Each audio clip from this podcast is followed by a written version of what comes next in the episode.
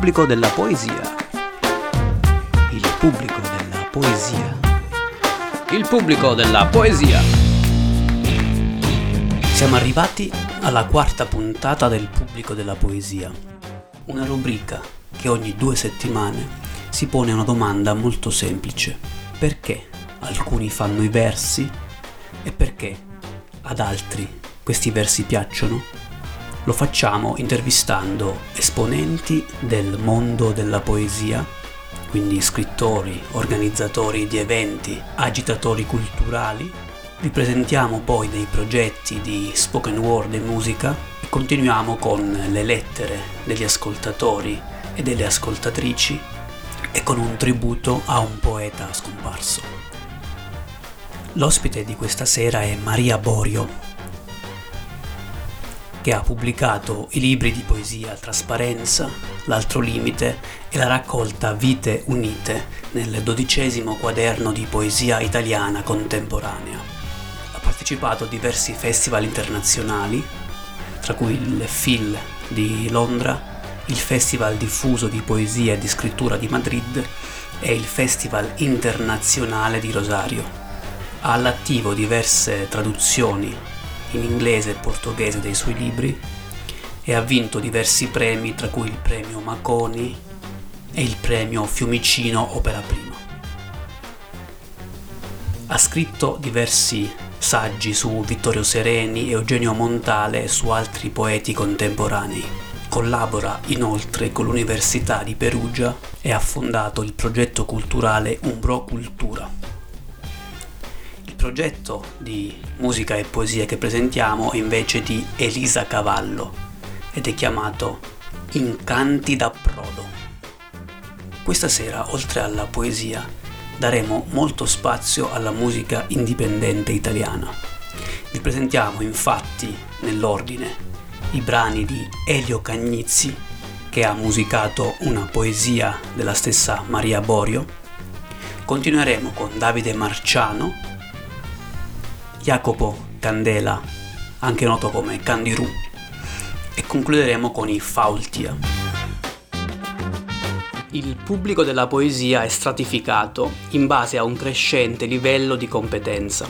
A un estremo ci sono quelli che fruiscono unicamente della poesia in diversi modi, quindi con l'apprezzamento sulle piattaforme digitali, la partecipazione a eventi dedicati oppure l'acquisto di libri, che chiamerò gruppo semplice. All'altro estremo ci sono persone che contemporaneamente sono analisti, fruitori e creatori di poesia. Lo chiamerò gruppo complesso. Si tratta di una peculiarità del mondo poetico oppure è tipica di ogni forma d'arte espressiva? Beh, sì, eh, grazie per questa analisi, a dir poco propria della, della statistica, mi sembra anche così come la presente un'analisi di tipo sociologico, un'analisi di mercato, perché appena ho sentito le, la, la, insomma, le tue osservazioni mi è venuto in mente che la divisione in gruppo semplice e in gruppo complesso è ottima, certo, per il mondo della poesia, ma potrebbe anche essere applicata a qualsiasi settore diciamo, del consumo, per dire anche, anche la moda, ma anche certi generi alimentari, cioè anche nell'alimentare c'è la divisione tra il prodotto legato al, più al gruppo complesso e il prodotto legato più al gruppo semplice. Quindi è molto interessante anche per notare questa così, trasversalità sociologica. Eh, io credo che sia comunque un, almeno ad oggi una caratteristica di tutte le arti. O meglio, penso che da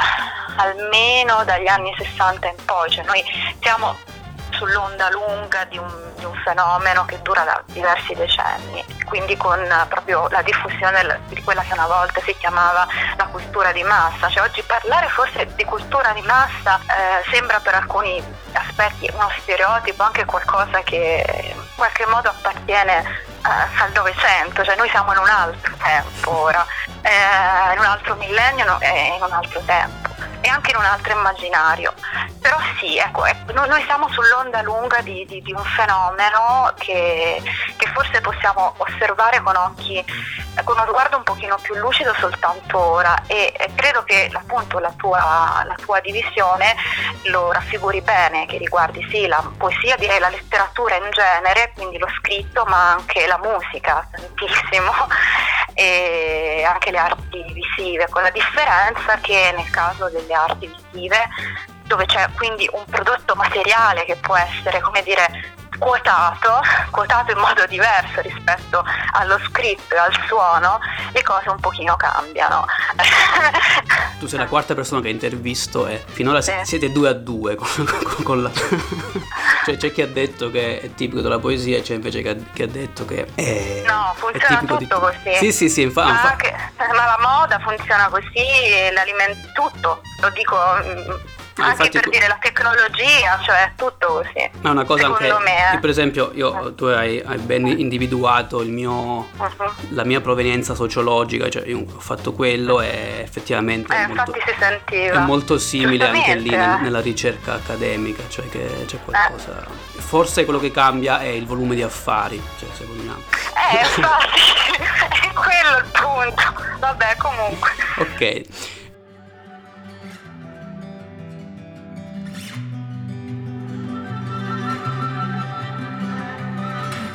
Mare è davanti, la luce della mattina si sgrana, ci trasforma nei punti di fuga di una prospettiva rovesciata.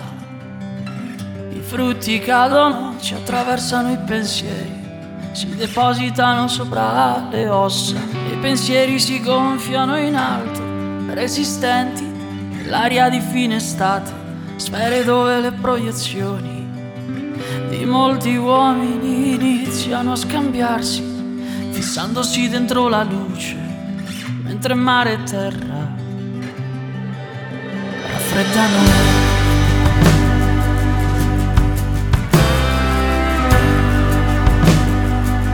Inaspettatamente possiamo diventare freddi, appoggiati su onde nuvole fredde, intorno il posto adesso trasparente intorno il posto interiore. E la paura della verità.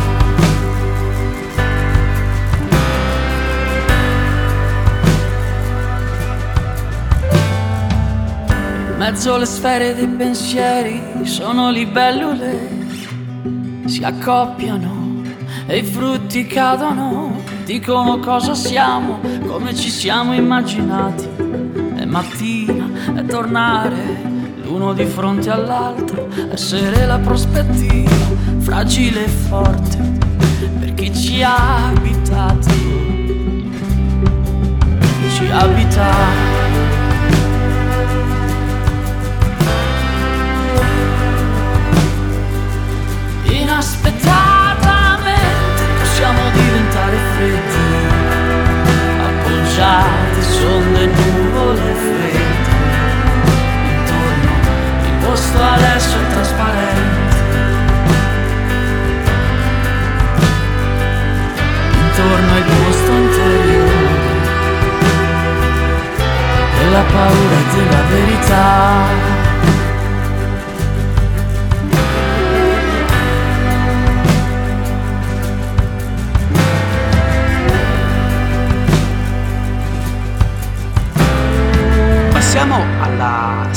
domanda. Uh-huh. Molti autori sostengono che la qualità di una poesia vada individuata nel solo riconoscimento del gruppo semplice di cui parlavamo prima. Altri invece ritengono che sia più importante il riconoscimento del gruppo complesso. Come possiamo identificare una giusta via di mezzo? Non è semplice rispondere, però credo che la qualità sia sempre nella via di mezzo credo anche in qualche modo che sia sempre stato così, cioè è una questione un pochino universale questa. Faccio un esempio, un esempio che, che non riguarda il mondo della poesia, è un esempio che riguarda il mondo della musica e che riguarda l'opera. Siamo alla fine del Settecento e Mozart scrive mm, le nozze di Figaro e le altre opere, quella di Papageno e Papagena, il Plato Magico. E, e nel caso sto dicendo delle banalità, ma sono delle banalità che credo riescano a tenere insieme i due fili, no? Nel caso di Mozart l'apprezzamento era dal gruppo semplice e dal gruppo complesso. Cioè che cosa c'era? C'era qualcosa, c'era un impatto legato alla, alla poetica che era riuscito a portare un immaginario tale che veniva percepito sia dal gruppo semplice sia dal gruppo complesso, in modo diverso. Però nel momento in cui un'opera e una poetica ha tutti quegli elementi che da una parte e dall'altra in modo diverso riescono ad essere percepiti, allora quella, quell'opera eh, si imprime, segna il tempo, segna una, una, una traccia, un, anche uno strappo nel proprio tempo. E poi ecco, tra gruppo semplice e gruppo complesso io vedo anche, come dire, la differenza tra quella che si vuol dire la poesia, diciamo più, più come dire, difficile, letteraria, con laurea letteraria, la poesia invece più popolare. E, differenza che secondo me va un pochino ridimensionata, cioè c'è un testo di letteratura da un lato e un testo pop dall'altro, ma anche un testo popolare è un testo di letteratura. Io credo che dobbiamo imparare anche a distinguere il popolare dal pop, cioè il pop riguarda il, il consumo commerciale, quello che eh, viene venduto e io direi svenduto più che altro, più che venduto, perché eh, saper vendere è un'arte. Invece saper svendere, eh, ecco, eh, sto, sto, parlando di, di, di vendite eh, e svendite morali, intendiamoci, eh, non, non, non altro tipo. Però credo che bisogna anche distinguere questo, cioè esiste un tipo di popolare che, eh, che va, penso, anche criticamente riabilitato e ora qui non c'è il tempo per, per stare a... Possiamo prendercelo questo tempo. Mm, eh, però la differenza appunto tra ciò che è letteratura e ciò che è pop, ciò che è consumo, io invece questo credo che sia un punto su cui eh, chi scrive, chi legge, chi pubblica, chi fa informazione, chi insegna debba, debba insistere perché, perché, perché ci, giochiamo, ci giochiamo una civiltà. Sento che questa vita va avanti. Anche se siamo in tanti che siamo fatti così. Vedo che viaggiamo a vista costanti. Già affari spenti. Forse ci piace così. Non è un gran film ma ci ribolliamo dentro. Dentro, dentro lo sento. Il futuro è già qui. Le maniche lavoravano un tempo. Terre aride e fango di civiltà. Non voglio morire nel paese dei pagliacci, non voglio soffrire nel paese dei pagliacci, dammi almeno una rosa. Così che poi noi tiriamo sempre colorati avvincenti. Noi dipingiamo così. sono gli amori battenti. Promuovendo altri santi,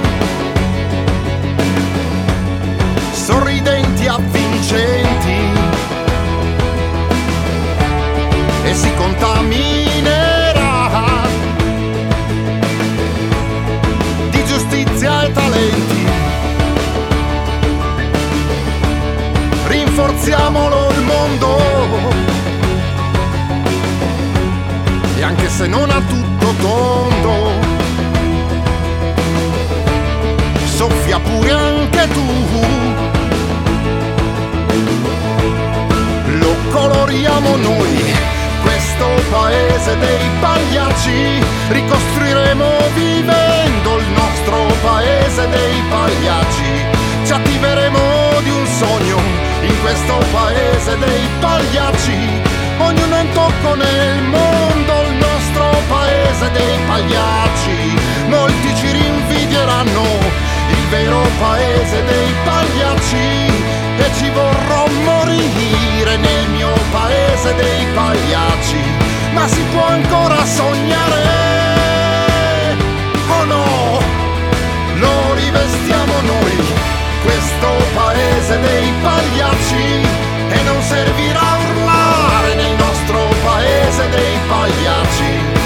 attivamente colorati in questo mondo di pagliacci. E se un'idea per me sono, vivo il mio mondo di pagliacci, vivi un tuo mondo di pagliacci, vivi un tuo mondo di pagliacci. Passiamo alla terza domanda, ehm, Mhm. che è invece sulle nicchie, le nicchie Sì. oppure bolle autoriali che sono nel mondo della Mhm. poesia e sul loro funzionamento. Un, un esempio, ci si diffonde a vicenda in queste nicchie? Guarda, io risponderò parlando della mia esperienza. Io mh, sono entrata nel mondo della poesia per caso. Mi sono capitate una serie di, di circostanze attraverso alcuni siti internet, per cui poi mi sono ritrovata a gestire una rubrica di poesia, che è quella di nuovi argomenti, quindi con una responsabilità no- notevole. E, mh, stavo facendo ancora il dottorato e studiavo la poesia e ehm, la prendevo molto seriamente, ecco. Eh, con molta anche ansia. Non ho partecipato, sono sempre stata una solitaria.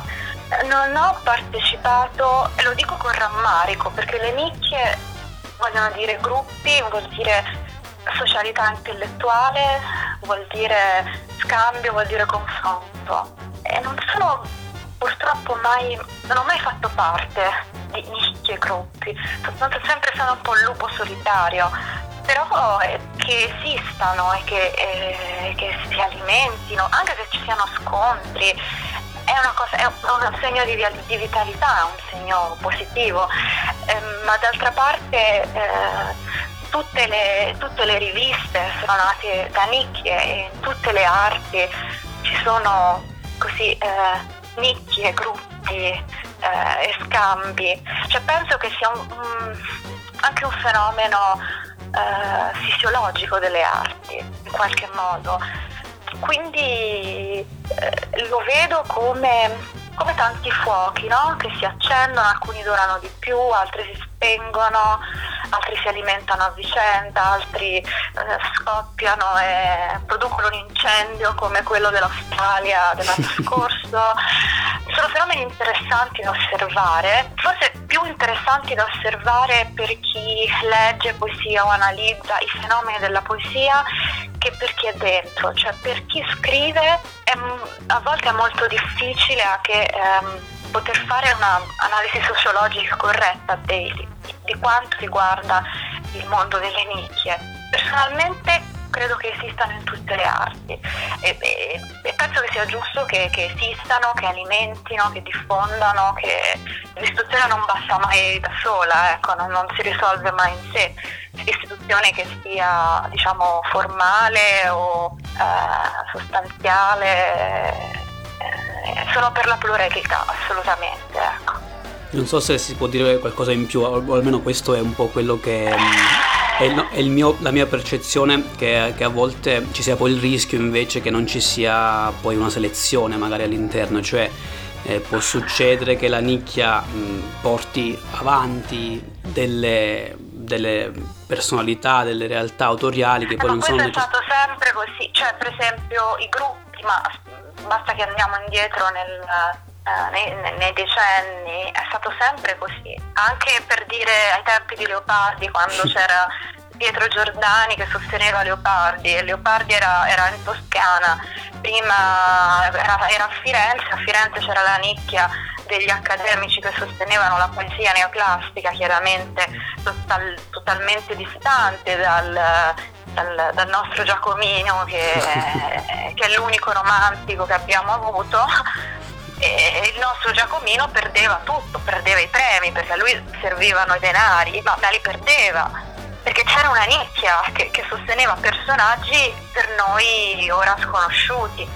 Cioè è un fenomeno che riguarda formazione di, anche di, del gusto, poi uno dovrebbe dire come si forma il gusto, perché un, ogni nicchia esprime anche un gusto particolare e porta avanti un gusto, porta avanti una poetica e poi anche, c'è anche da dire che ogni nicchia ha un suo, ha un suo periodo di sviluppo, uno periodo nas- nascita, apice e decadenza, a meno che eh, non è una nicchia legata, non so, a, non a motivi di poetica, non a motivi artistici profondi, eh, ma ad altri motivi.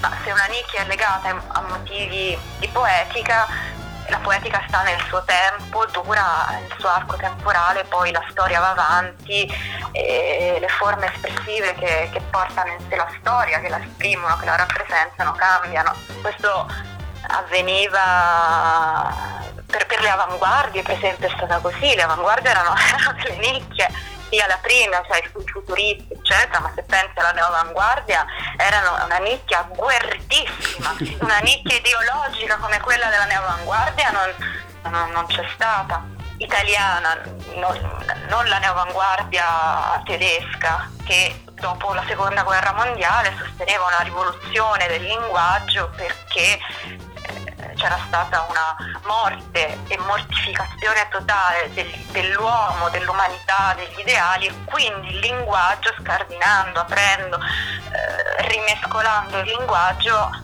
eh, si poteva eh, trovare una nuova espressione e trovare anche nuove forme di, tra molte virgolette, vita. È una cosa diversa. La nostra neo- neoavanguardia negli anni 60 nasce in un contesto legata a motivi politici, ideologici, contro il capitalismo, contro, la, contro il mondo dei consumi, insomma diversa da quella di Oltralpe, però era una nicchia. E non so se oggi ci sono nicchie ideologicamente così forti, ideologicamente no, ecco una cosa che io credo è che non ci siano nicchie ideologiche, cioè non dico forse a volte nemmeno nicchie cioè, ideologiche non secondo l'idea di ideologia come sovrastrutture ideologiche, come eh, gruppi che abbiano un'idea forte, ideologia in quel senso lì, cioè nell'accezione positiva di ideologia. Questo un po' manca, eh, ce ne sarebbe bisogno ecco, di nicchie ideologiche propositive, ma non solo in poesia, eh, in politica prima di tutto.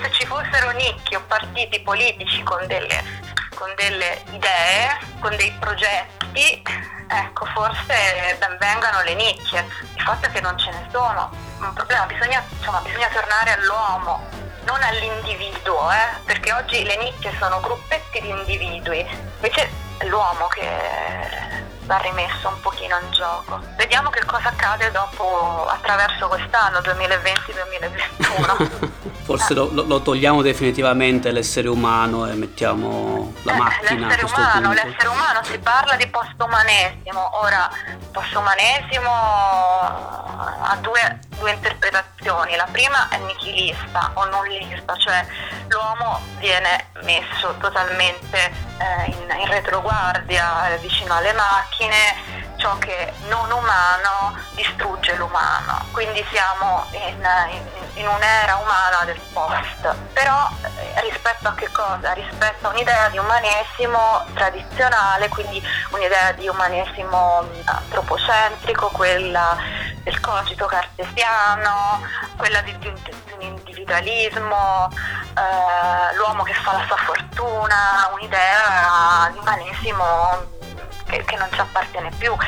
Se ripensassimo l'idea di umanesimo in senso relazionale, non antropocentrico, ma ora invento, ora butto lì un neologismo, antroporelato, ecco, è un neologismo simpatico, eh, le cose cambierebbero. Perché umanesimo vuol dire tante cose, bisogna vedere quale direzione fargli prendere. Quindi sì, post-umanesimo, ma in che senso? Post-umanesimo o neumanesimo? E anche se neumanesimo, in che modo?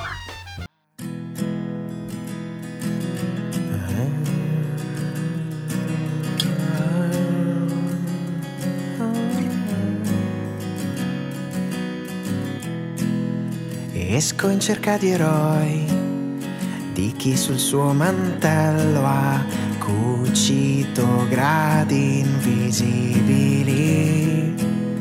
Chi sfida gli avvoltoi e vince con la pazienza di cancellare tutto il maquillage dalle più fonde cicatrici.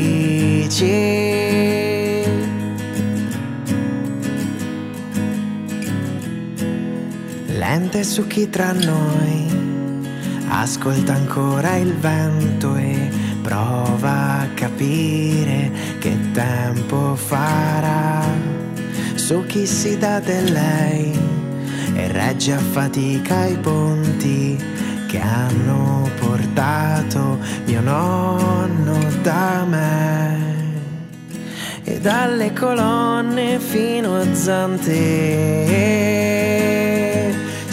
goodbye.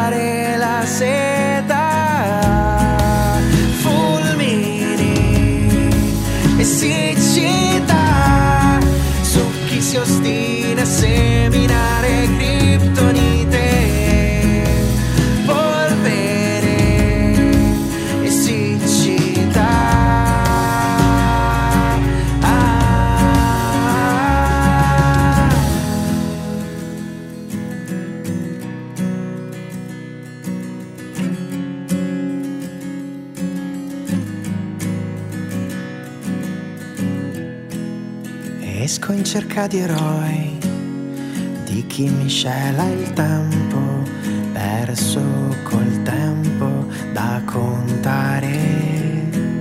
Sugli inginocchiatoi, dove l'amore stenta a mettere radici tra le veleità. Di chi non ama i congiuntivi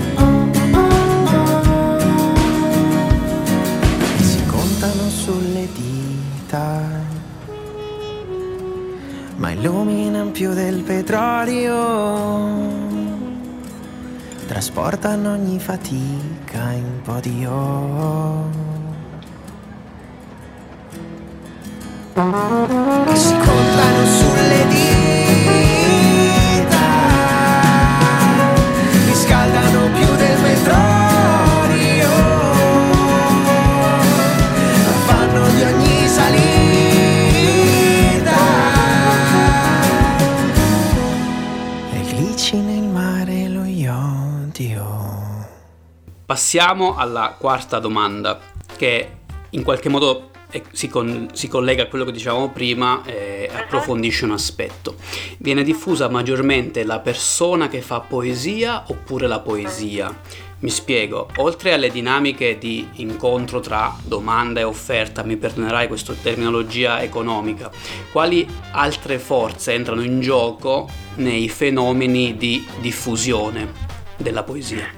Ma io credo che la terminologia domanda e offerta sia perfetta per descrivere gli esiti del premio Nobel per la letteratura che fu dato a Bob Dylan, mm-hmm. scelta con la quale io non sono d'accordo, assolutamente. Ehm, ma non si, non, si, non si, spiega per il premio Nobel 2020 dato a Louis Gluck. Sì. Ora, mi lascia molti dubbi tutto questo, cioè mi lascia molti dubbi il fatto che l'Accademia di Svezia sia potuta passare da un, da un polo all'altro, tra l'altro due autori degli Stati Uniti, non dico di lingua inglese perché dico degli Stati Uniti, ehm, in un modo così, così, così repentino. Questo dovrebbe farci porre anche altre domande, cioè la letteratura esprime dei valori che non dico abbiano una lunga durata oppure che siano dei valori che ci aiutano a, a,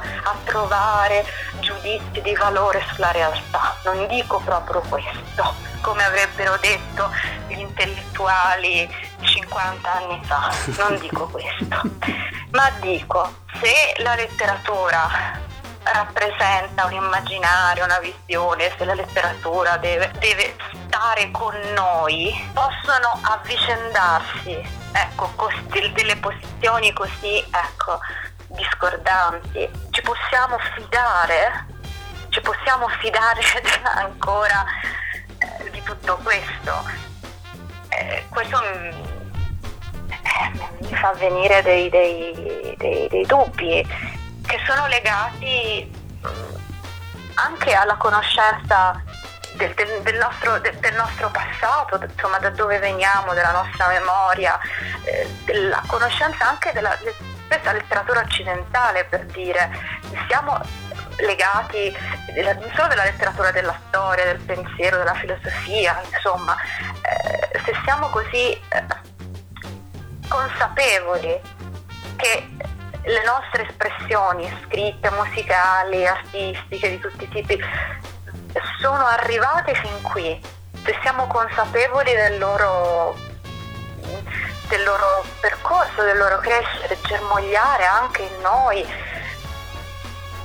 possiamo accettare tutto questo, possiamo accettare queste scelte, il che vale per, chiaramente per la letteratura, ma vale anche per la politica ad esempio, e vale anche per l'economia, cioè siamo arrivati ad un punto della storia, della storia dell'umanità che, che ha bisogno, lo, lo, lo, dico ma non è che sono Zarathustra, eh, che io sento che c'è bisogno di una chiave di volta, ecco, e il, il fenomeno dei due premi Nobel mi ha fatto molto riflettere, veramente molto riflettere. Tra l'altro Louis Gluck che in Italia era stata pubblicata da pochissimi, le uniche riviste ad esempio che l'avevano pubblicata erano Crocetti e Nuovi Argomenti, mi pare nel 2016.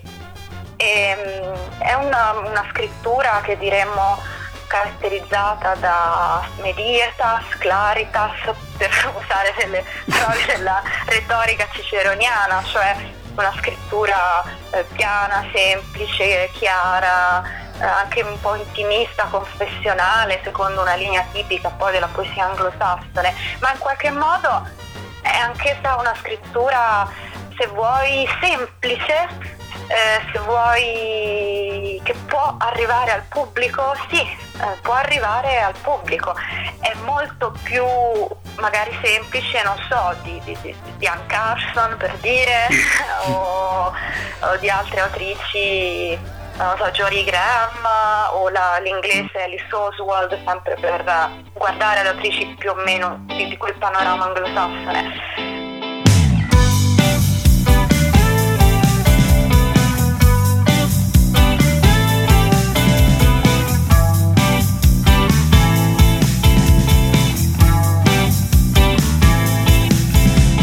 Neri come i miei polmoni se respiro l'aria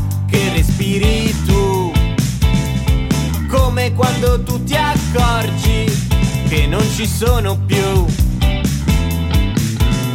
Lontano dalla tua testa, ma vicino come l'acqua in cui ti bagni tu. Veri come i tuoi sospiri, viaggiando su un aereo che non